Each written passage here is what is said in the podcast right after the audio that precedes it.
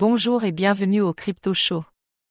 Le récent partenariat de Mastercard avec Aptolab, Avalab, Polygon et la Fondation Solana pour développer de nouvelles normes pour les actifs numériques, baptisées crypto crédential marque une étape importante pour combler le fossé entre la finance traditionnelle et le monde émerge des crypto-monnaies.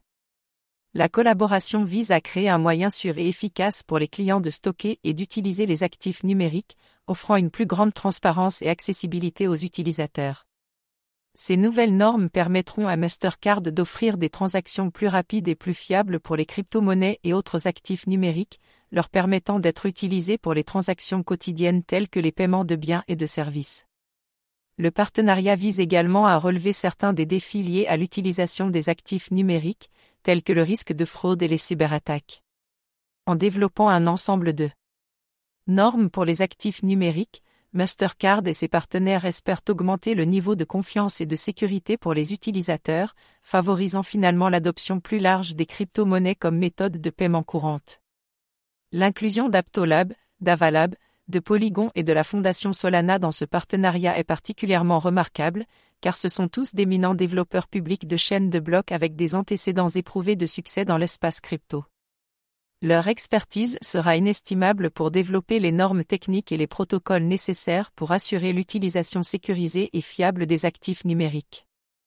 En travaillant ensemble, Mastercard et ses partenaires envoient un signal clair au secteur financier qu'ils s'engagent à explorer les avantages potentiels de la technologie blockchain. Alors que l'adoption des actifs numériques continue de croître, il est probable que d'autres institutions financières suivront l'exemple de Mastercard et s'associeront aux développeurs de chaînes de blocs pour établir leur propre ensemble de normes pour les actifs numériques. Les normes cryptographiques de Mastercard sont un ensemble de directives visant à faciliter l'utilisation des actifs numériques au sein de son infrastructure existante. Ces normes fournissent un cadre pour des transactions sécurisées et fiables utilisant des crypto-monnaies et d'autres actifs numériques, aidant à combler le fossé entre la finance traditionnelle et le monde en pleine expansion de la technologie blockchain. L'un des principaux avantages des normes de cryptographie Mastercard est qu'elles fournissent une voie claire pour l'intégration des crypto-monnaies dans les systèmes de paiement existants. Cela pourrait contribuer à accélérer l'adoption des actifs numériques comme mode de paiement courant, permettant des transactions plus rapides et plus efficaces à travers les frontières. Les normes de cryptographie Mastercard ont également le potentiel d'accroître la transparence et la confiance au sein de l'écosystème de la blockchain.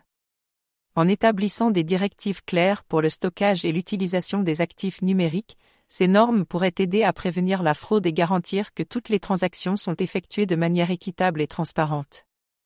Un autre avantage des normes de cryptographie Mastercard est qu'elles pourraient aider à réduire la volatilité associée aux crypto-monnaies en fournissant un cadre stable et sécurisé pour l'utilisation des actifs numériques, ces normes pourraient encourager davantage de particuliers et d'entreprises à adopter les crypto-monnaies comme méthode de paiement fiable.